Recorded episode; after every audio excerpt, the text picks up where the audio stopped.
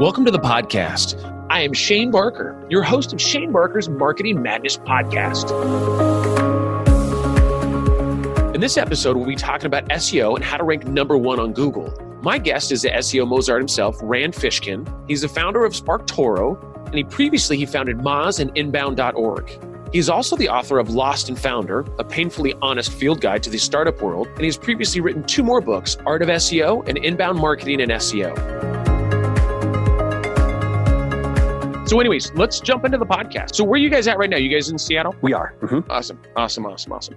So cool. I just want to like, like I said, let's go ahead and jump into the podcast a little bit. Where did you, did you guys, did you grow up in the Seattle area? Have you always been in the Seattle area? I just want to kind of get, grab a little foundation for people that don't know you. I have. I was technically born in New Jersey, but I moved here when I was three months old. Gotcha. So you've been in Seattle the whole time. Been in Seattle, uh, yeah, forty years. God, it's crazy, man. Doesn't time fly? It does, does. It's incredible to me. And then, what about your family? So, did you? I mean, growing up, did you? So you had your family move from obviously from the East Coast and moved over to Seattle. How big's your family? Not very big. Dep- depends on the side. My mom has four brothers and sisters, and so I've got cousins on that side. But my dad had only one brother, and he died just a couple years before I was born. Oh wow. Yeah, just just before starting college. So pretty tight little family. I have a brother and a sister.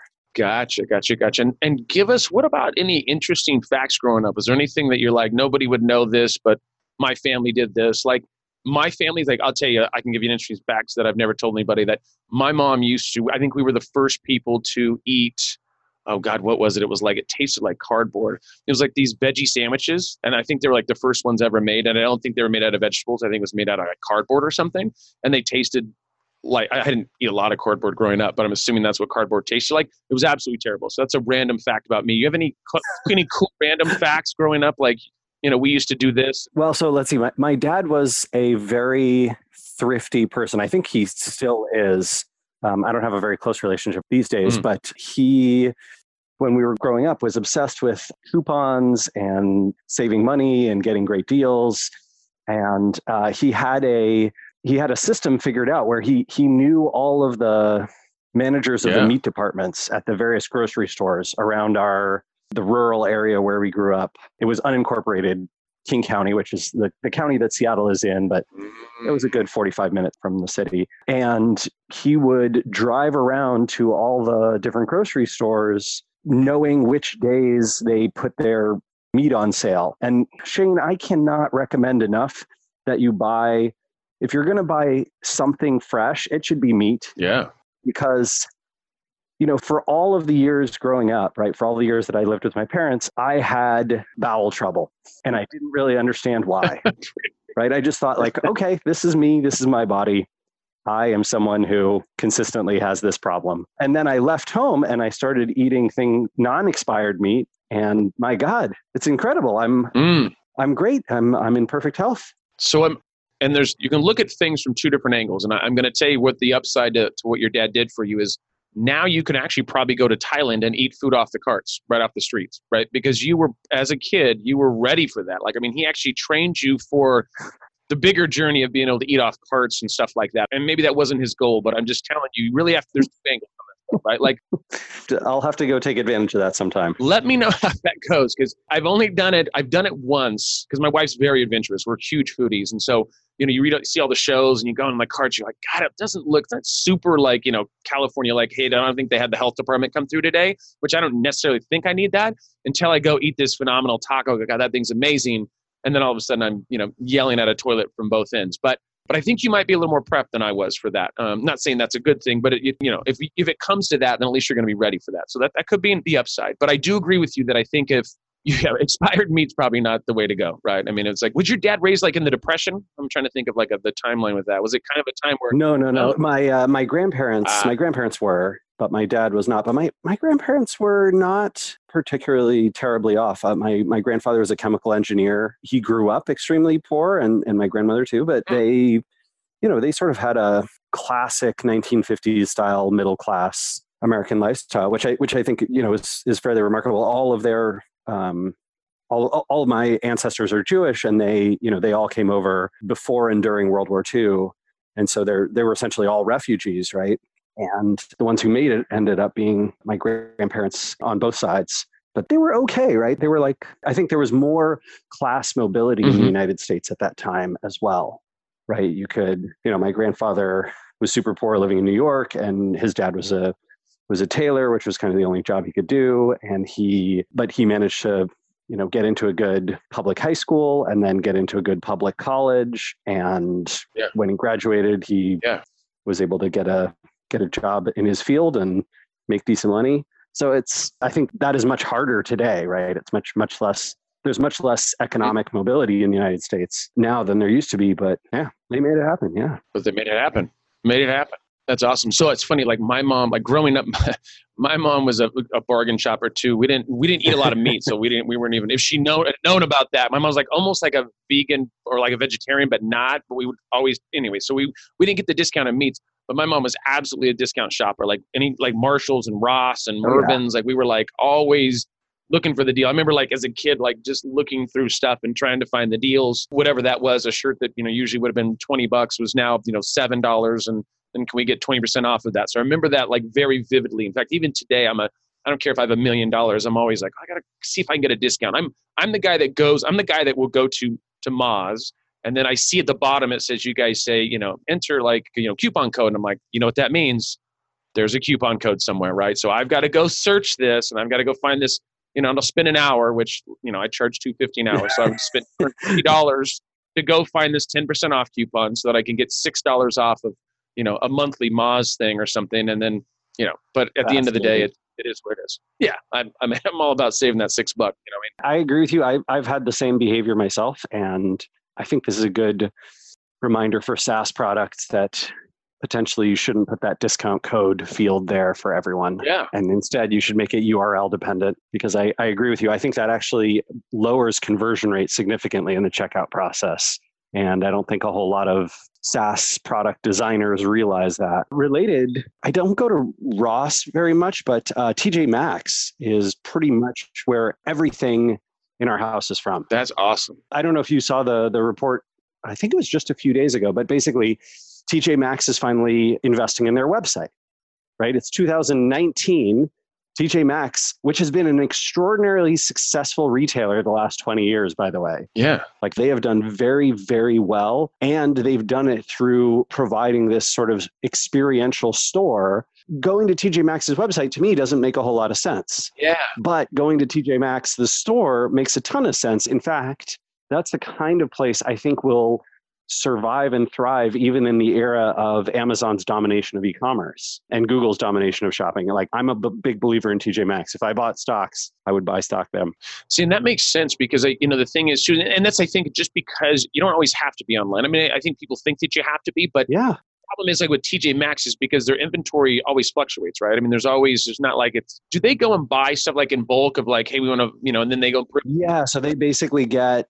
My understanding is they get overstock from gotcha. a lot of different places, and they do buy in bulk, but they save a ton of money because they don't have much, if any, warehousing. So everything they have goes directly into the stores, uh, and so ah. unlike a you know Nordstrom, for example, right? Nordstrom might have backstock stock and, and like warehousing issues, even Amazon, right? Amazon has this huge logistics supply chain. Yeah. And TJ Maxx sort of sits at the end of that and they, they don't have to care about whether we have X or Y or Z in stock, right? Because they don't have a fixed product set. And I think that's actually pretty genius. That is genius because that's, I mean, that's a, a, lot of your cost, right? Is just the, the, the warehousing of the product. And now you just bring it directly to consumer. Now for them, obviously the issue is going to be like, you know, I mean, if you grab, I don't mean, I guess it just depends on I mean, I, the reason I'm saying this is like we I did some some stuff with the 99 cent store, and one of the biggest problems was like, what do you put on the website? Because only yeah. people in Sacramento or in Seattle or in a certain area. So what they would do is they had these. It's kind of interesting. They have these little Facebook groups that people that would talk about like the 99 cent store as an example and they would say hey guys i'm here in the seattle place and i just went and i saw they have the george foreman grill for 99 cents and so they would put some on the facebook group mm. and everybody would go ape shit crazy and then they would go over there and buy them all so and it's the same thing. I think TJ Maxx is going to have that same potential issue, right? It's inventory. Like you, you know, you only have so much inventory, so it goes to these three stores. And how do you put that on your website? Is it like through an IP address that only you know Shane gets Rand gets to see it and Shane gets to see it because it's there? Yeah, and I think that's one of the challenges I remember early days of Home Depot. Mm. Right, because a lot of folks wanted to have delivery of these big, bulky items and and so figuring out the logistics being able to uh, zip code yourself. And then the challenge too of i think this is a big problem ip address wise uh, regardless right is oh i'm trying to help my grandparents get a new washer dryer. I'm in seattle. They're in new jersey. Yeah. i can't shop for them right? I have to get a Yeah. I have to somehow vpn into their house in order to be able to go to home depot because they didn't have a reset your zip code to whatever, right? They just automatically detected. Yeah, these uh, the online to offline issues I think is a big thing. But I'm sort of a I'm a fan of anyone who can compete against the giants right now. Yeah, Google, absolutely. Amazon, Facebook, right? Any any competition to me to my mind is It's healthy. is a great thing. Yeah, you have to have that for the marketplace. And I think the problem is, you know, they get so big. You know, the, the cool part is if you're a startup, you're a little more agile and you have some, you know, you can move a little bit better. You know, you can start chipping away at it, but you just have, you know, it's like it's obviously Amazon and nothing against Amazon, but it's, I mean, how many businesses, how many of, you know, local like brick and mortar businesses have shut down because of Amazon? I mean, the numbers are staggering. It's absolutely incredible. In fact, I was at a conference. This was maybe about a year ago, and I remember there was a like director of marketing or VP of marketing for uh, Marriott, and they were talking about like what is what is he worried about in the marketplace?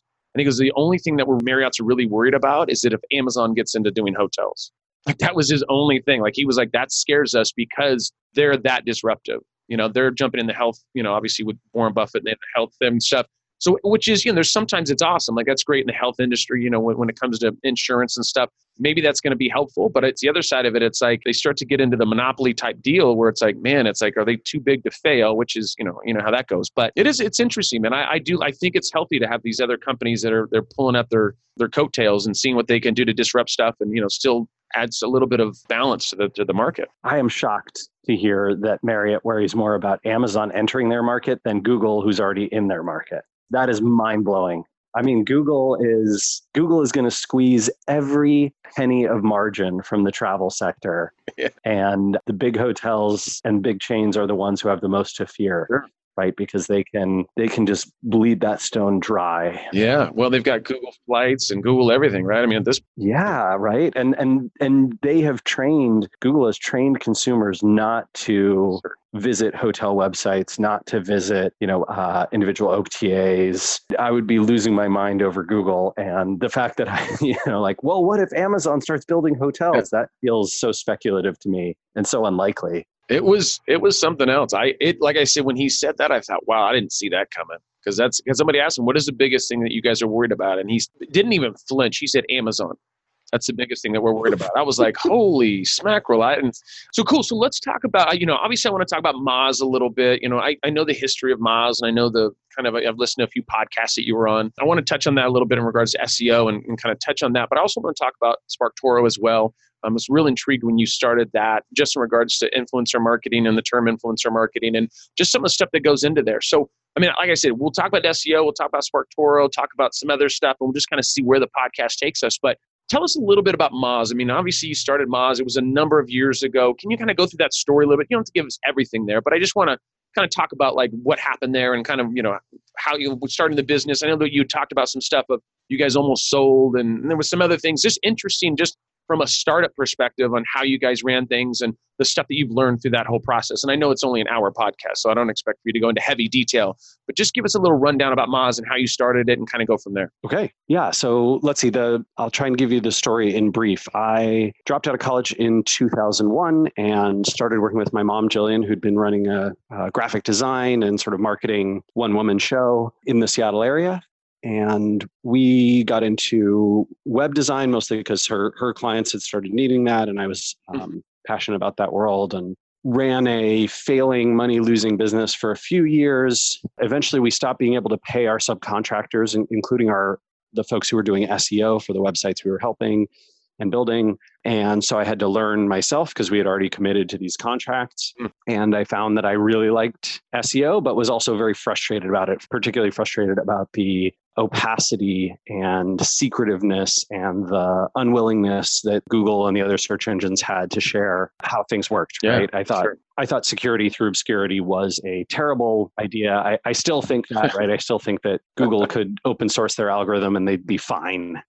they have nothing to lose. And I think it hurts a lot of small and medium businesses, a lot of uh, smaller practitioners because they um, they can't compete Don't- against the big Don't know how to break in. Yeah. Yeah, exactly, exactly. So I started this website called SEOmoz that was uh, specifically built to share what I was learning about SEO and help people understand and, and do it better. The blog sort of took off, and I got in, invitations to speak at conferences and events, and we got consulting contracts and sort of managed to save the business through that process. And then in 2007, we had built a little bit of software, not it's not really software. It's like six or seven little SEO tools, one off SEO tools. We put them behind a PayPal paywall because we couldn't afford the server bandwidth to make them Yeah. uh, open and free.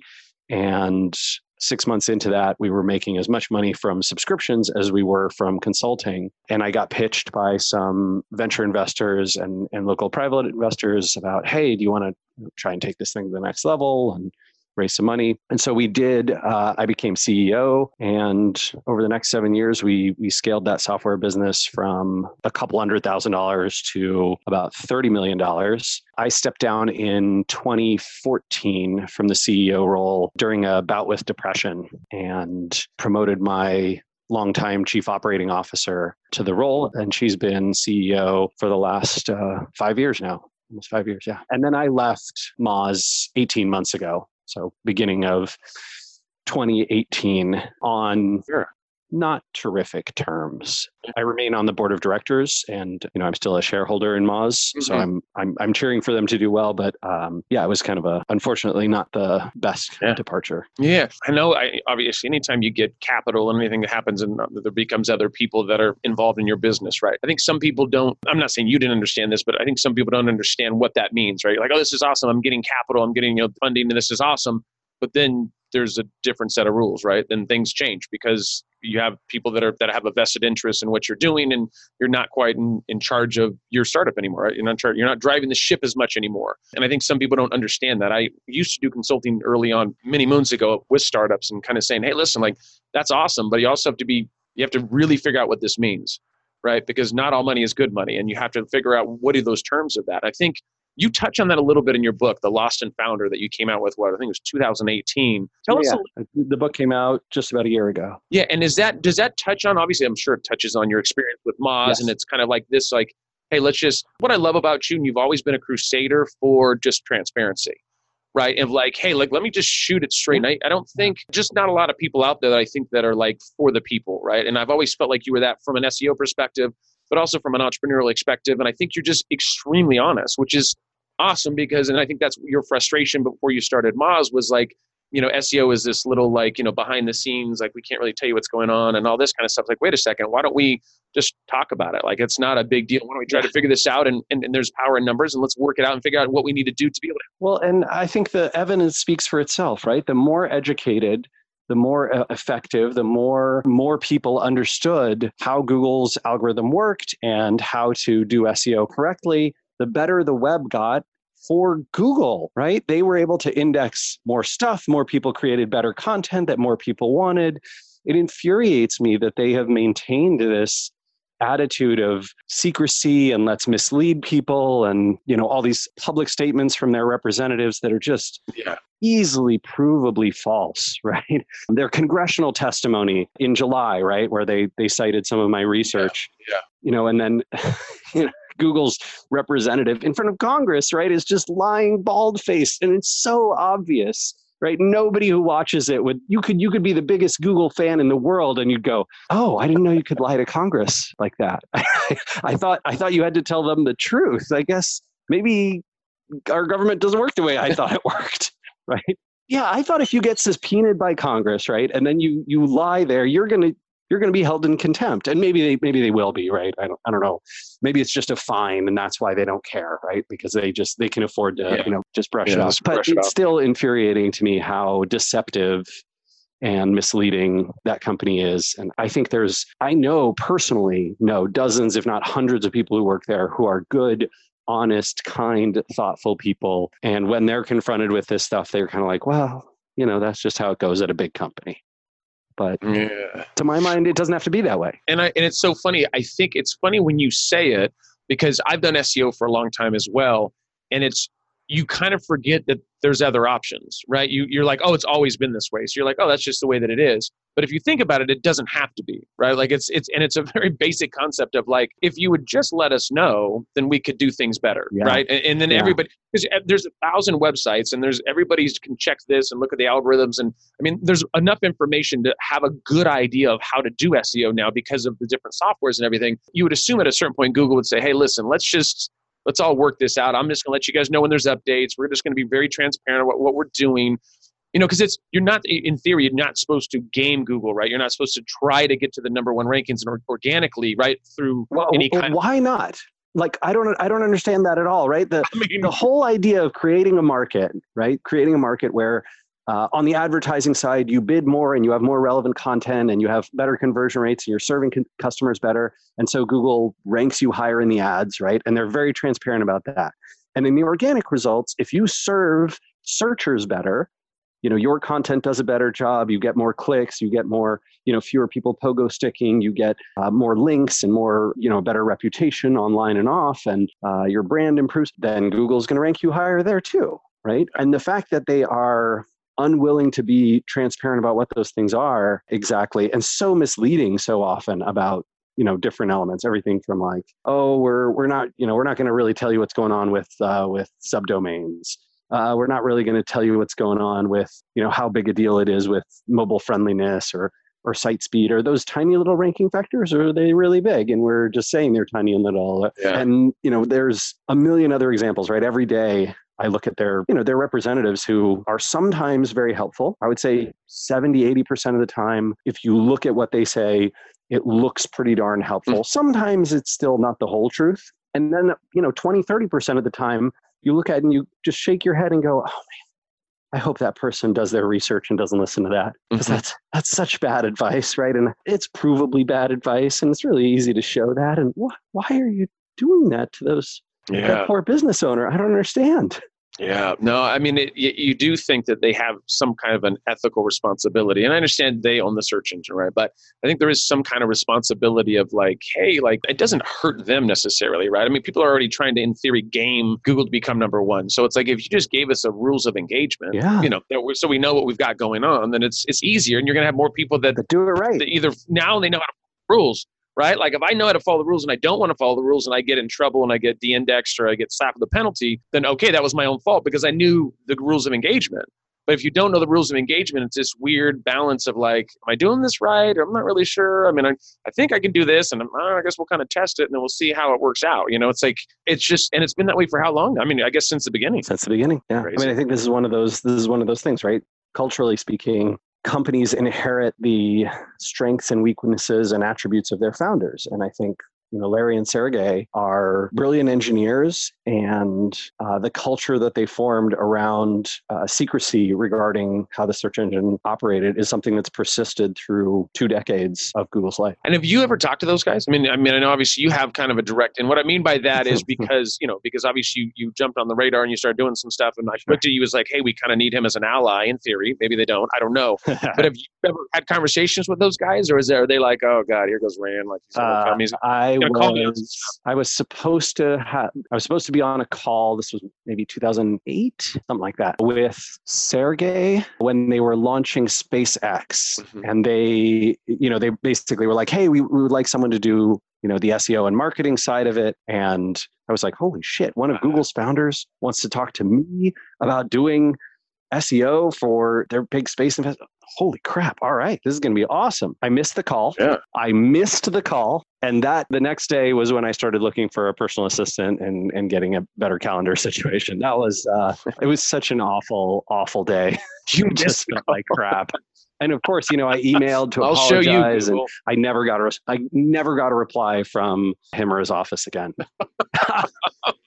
yeah, that was it was me flaking on a phone call. They were like, oh. Screw all American business Oh, owners. man. So like- and, worldwide, right? Yeah, know. that was probably me. Do you think that's why they haven't been transparent at Google? Is because of what you did? Because of Mm. that day? Do you think? I, I mean, having an assistant, it, that's not. I'll show you. I, I think I was just, I just realized that I was a little uh, Yeah. overwhelmed. But, I mean, no pressure there, and I don't mean to put it all on your shoulders, but I, I think direct correlation to you missing that meeting and not having an assistant. yeah, yeah. well, I mean, I think That that is, that is too. When I was like, God, how's this going to end? You guys jump on a call. Well, the the irony of the whole thing, which I think is absolutely hilarious, is you have the owners of Google that are hiring somebody to do SEO.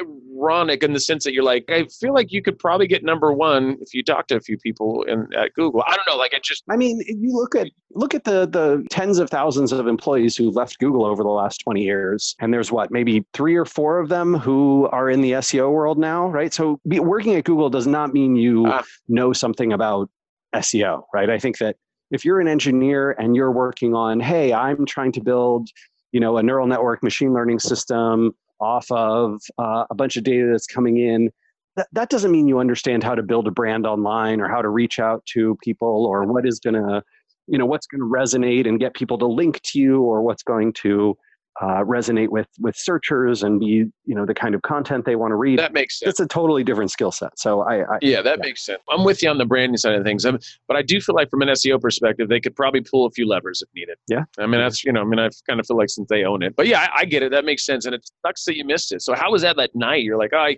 what did I miss today? You're having a beer, and you're like, God, talking to the wifey, and you're like, hey, what's going on? Like, oh shit, forgot my my my meeting with the owners of Google. That's what it was. Another day. Well, it happens. But you showed them. You're like, you know what? I'm Rand. You remember that, okay? I don't. I don't have to make it to your little meetings, okay? uh, yeah i don't You- know if i yeah, then, Uh, yeah. I got you. I got you. It makes sense. I guess it depends on your definition of success. I always find it funny when folks are like, "Oh, you know, Moz was this big success," and I'm like, "Well, it depends, right? If it was a non-institutionally funded business, then I think yes, you would say Moz is a great success, right?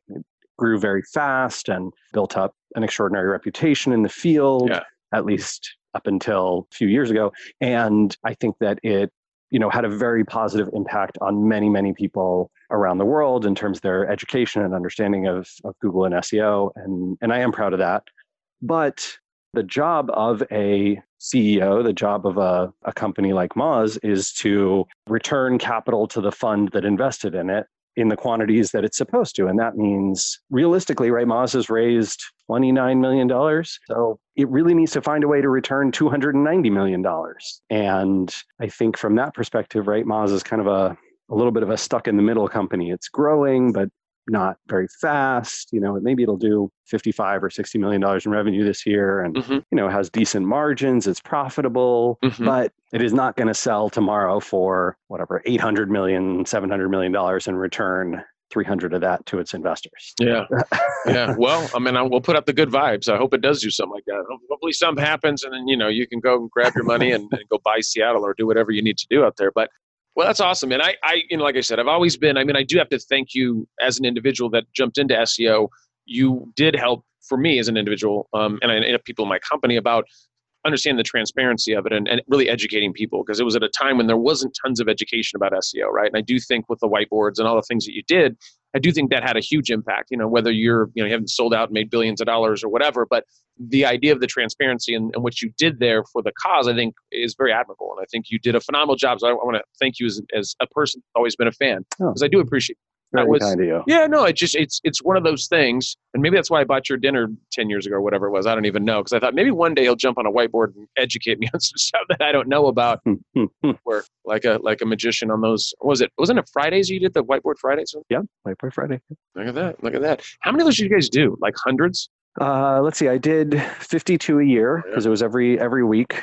Occasionally, uh, we did have guests, so probably five a year were not me. But yeah, I'm, I'm- there must be 300 plus, That's awesome. maybe maybe more than that, right? Because it would have been what did it start in 09 and run until I mean I was filming some early this year, and so Uh, um, That's crazy. Yeah, it's a long time ago, man. Well, and then I will ask you just this is a really very basic question, but in regards to SEO, what do you feel like hasn't changed? I mean, what do you feel like is the three core things you're like, hey, from all the stuff that I've seen from whether building software, doing this, doing that, like what are the the core most people should know this, but what are the core things that you would say, hey, listen, these things haven't changed. It's backlinks, it's creating great content. Like is there anything magical? Of course, it's probably not. There's probably a lot of the stuff the same. Yeah, I think that it's magical that hasn't changed. When I say magical, I mean non intuitive, but obvious once you think about it, is that a lot of people create content and brands and products to serve their customers, right? Essentially, you know, you whatever you and I set up a um, a store to sell soccer jerseys, and we think, oh, you know, soccer players and fans and and people who like to, you know, wear athletic clothing, they'll they'll buy from us. Let's make stuff for them.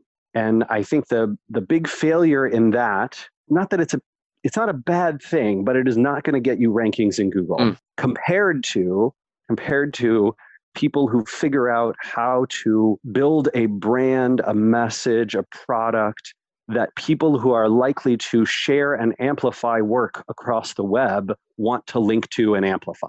Mm, gotcha. Right. So, like, you have your customers and you have the world of influential people and publications who can amplify. And if you make stuff for your customers and not the amplifiers, you will lose out to people who make stuff for the amplifiers. I think that probably directly ties into SparkToro, right? Yeah, in a way, absolutely, right? SparkToro is is designed to help you figure out, you know, who is influential and what what publications and people are followed by a particular any particular set of uh, an audience. But you know, even at Moz, right? That was a that was a core part of how you how you do link building, right? You have to figure out, okay, these are all the people who might link to me. Yeah. How do I get them to do that? Right? What can I do that they will all want to link to and share? And I think the folks who realize that built really successful businesses, even when their product wasn't necessarily as good. And I think this is one of those frustrating things for a lot of entrepreneurs and product builders and engineers in particular. For some reason, engineers hate the fact that marketing can win over a good product. can mean that right a subpar product beats a beats a superior one. But hey i mean that is that is how capitalism works my friends. So that is it. That is it. It's it can make your product great or it can make your product terrible right? Marketing it comes down to that. Yeah and i mean the best the best is obviously the combination of the two yeah. right? A great product and great marketing is going to beat great marketing with a bad product. Yeah because over time your reputation will suffer and people start to come to know not to buy from you, et cetera, et cetera. But great great marketing can overcome a lot of product challenges. Yeah that makes sense. So and i you know so when, when you say it out loud i mean it's it's simplistic in what it is of like hey you don't need to necessarily produce content for the end user. You produce it well great content that's shareable right? Content that, that people want to yes. go and talk about right? Content if you're doing content marketing right? If your if your content strategy is we want our content to help us reach a new audience and to help us rank higher in Google and to help us get social shares and traffic and help us diversify our traffic sources and help us, our brand be known, then creating content for your customers, your end customers, almost certainly will not get you there unless your customers happen to be you know people in media and social amplification and journalists and you know writers and that kind of thing so tell us a little bit about SparkToro. So you did kind of touch on a little bit in regards of finding, you know, putting out content, find out the people that share that content, and you know, maybe share competitors' content. Give us a little. First of all, you started what was it two years ago? About a year and a half ago? Uh, yeah, not not quite. About a year and a half ago. Okay, about a year and a half ago. Give everybody a little rundown because I, I do. I mean, I'm real intrigued about what you guys have been creating. That was one of the reasons why I, would listened to a podcast that you were on. So I wanted to find out a little more about that. I've been in the in, in you know I say influencers. I'm using my my quotes in, in the air right now as you yeah, know on my yeah. podcast the influencer and the you know how we this this term that we have that's been kind of bastardized and kind of been abused a little bit. But in regards to like SparkToro like what is your guys' goal with the software? I mean obviously we talk about like audience intelligence right? The idea is is to be able to understand your audience and who's sharing your content or sharing other people's content. Give us a little rundown of it. Sure. Yeah so uh, i left moz in what was that uh, february of 2018 and basically started SparkToro the next morning after i left and my co-founder is Casey Henry, who Casey and I actually worked together at Moz a number of years ago, and then he's he's been all over since then. He was at Wistia and HubSpot and mm. Ookla. But yeah, for the last 18 months, we've sort of been developing this product based on a theory that by crawling web profiles and social profiles and combining that data into a giant database, you could query against it and figure out the sources of influence for any given audience. So I could type in, you know, whatever it is, electrical engineers in Canada and see which publications they read and what, you know, YouTube channels they subscribe to, which podcasts they listen to, which websites they visit, which social accounts they follow, all those kinds of things. And uh, our focus for this has been outside the what's now termed influencer market because uh, influence i think influencer marketing today means pay half naked people on instagram to pose with your product right? Mm-hmm. and we don't we don't do any of that right? So we in fact we completely ignore instagram uh, for right now, and that's an yes. intentional positioning thing, right? Because we don't want to be associated with that influencer market in our initial product. So we're we're very much focused on this idea of audience intelligence, right? I can mm. I can search for any given uh, audience, and I can see the words and phrases that they frequently use in their bio.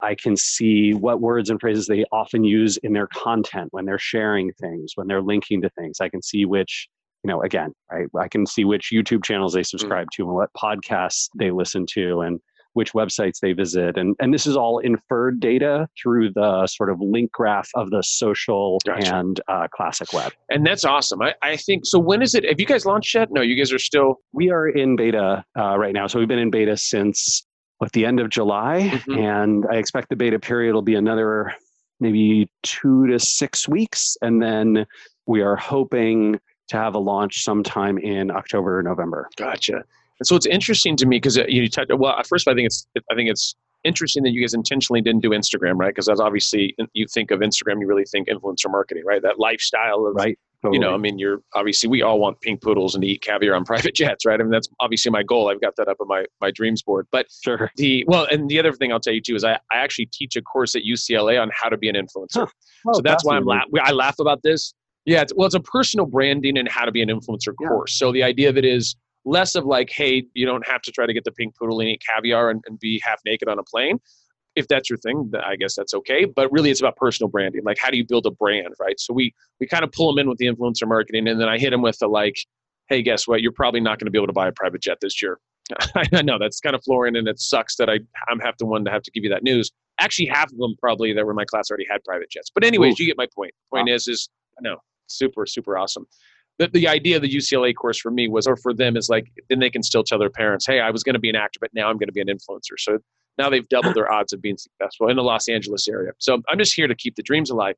But what's interesting to me is what you talked about is the podcast side of things. And the reason why i say that so i have this podcast obviously but i'm also guest on other podcasts. And it's in, i would love to know like that audience right? I'd love to know like either a who's following mine but also mm-hmm. who's following other podcasts because i've done maybe at this point, maybe let's say 50 podcasts that I've that I've actually been interviewed.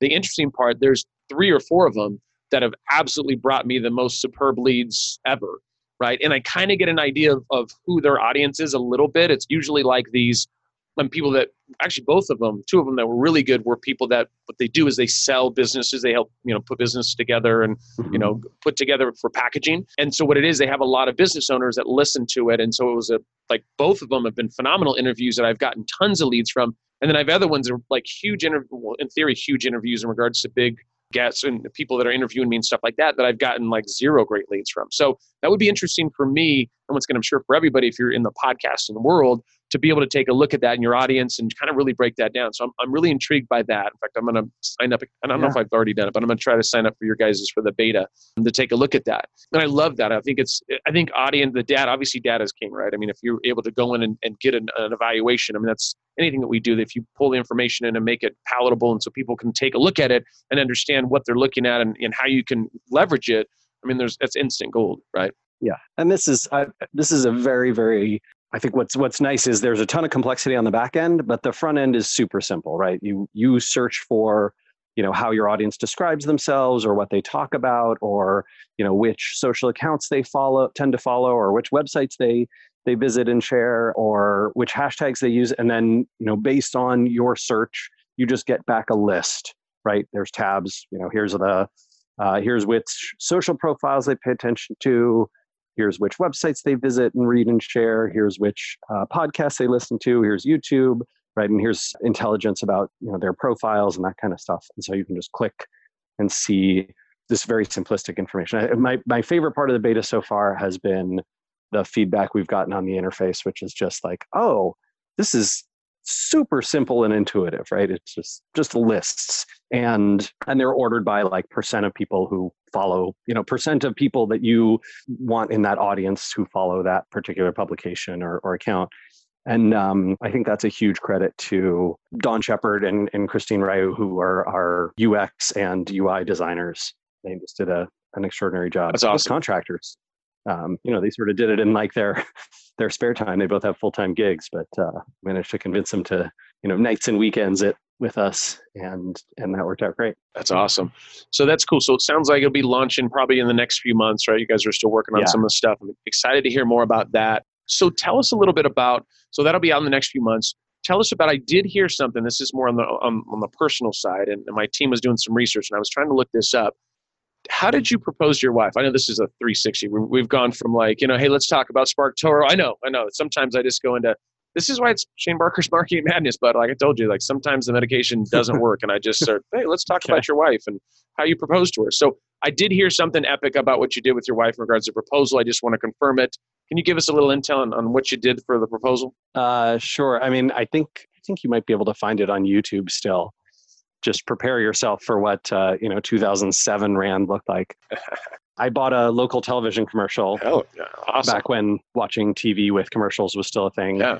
and uh, it aired during Geraldine's favorite show, Veronica Mars, which is now back on Hulu magically. Hello.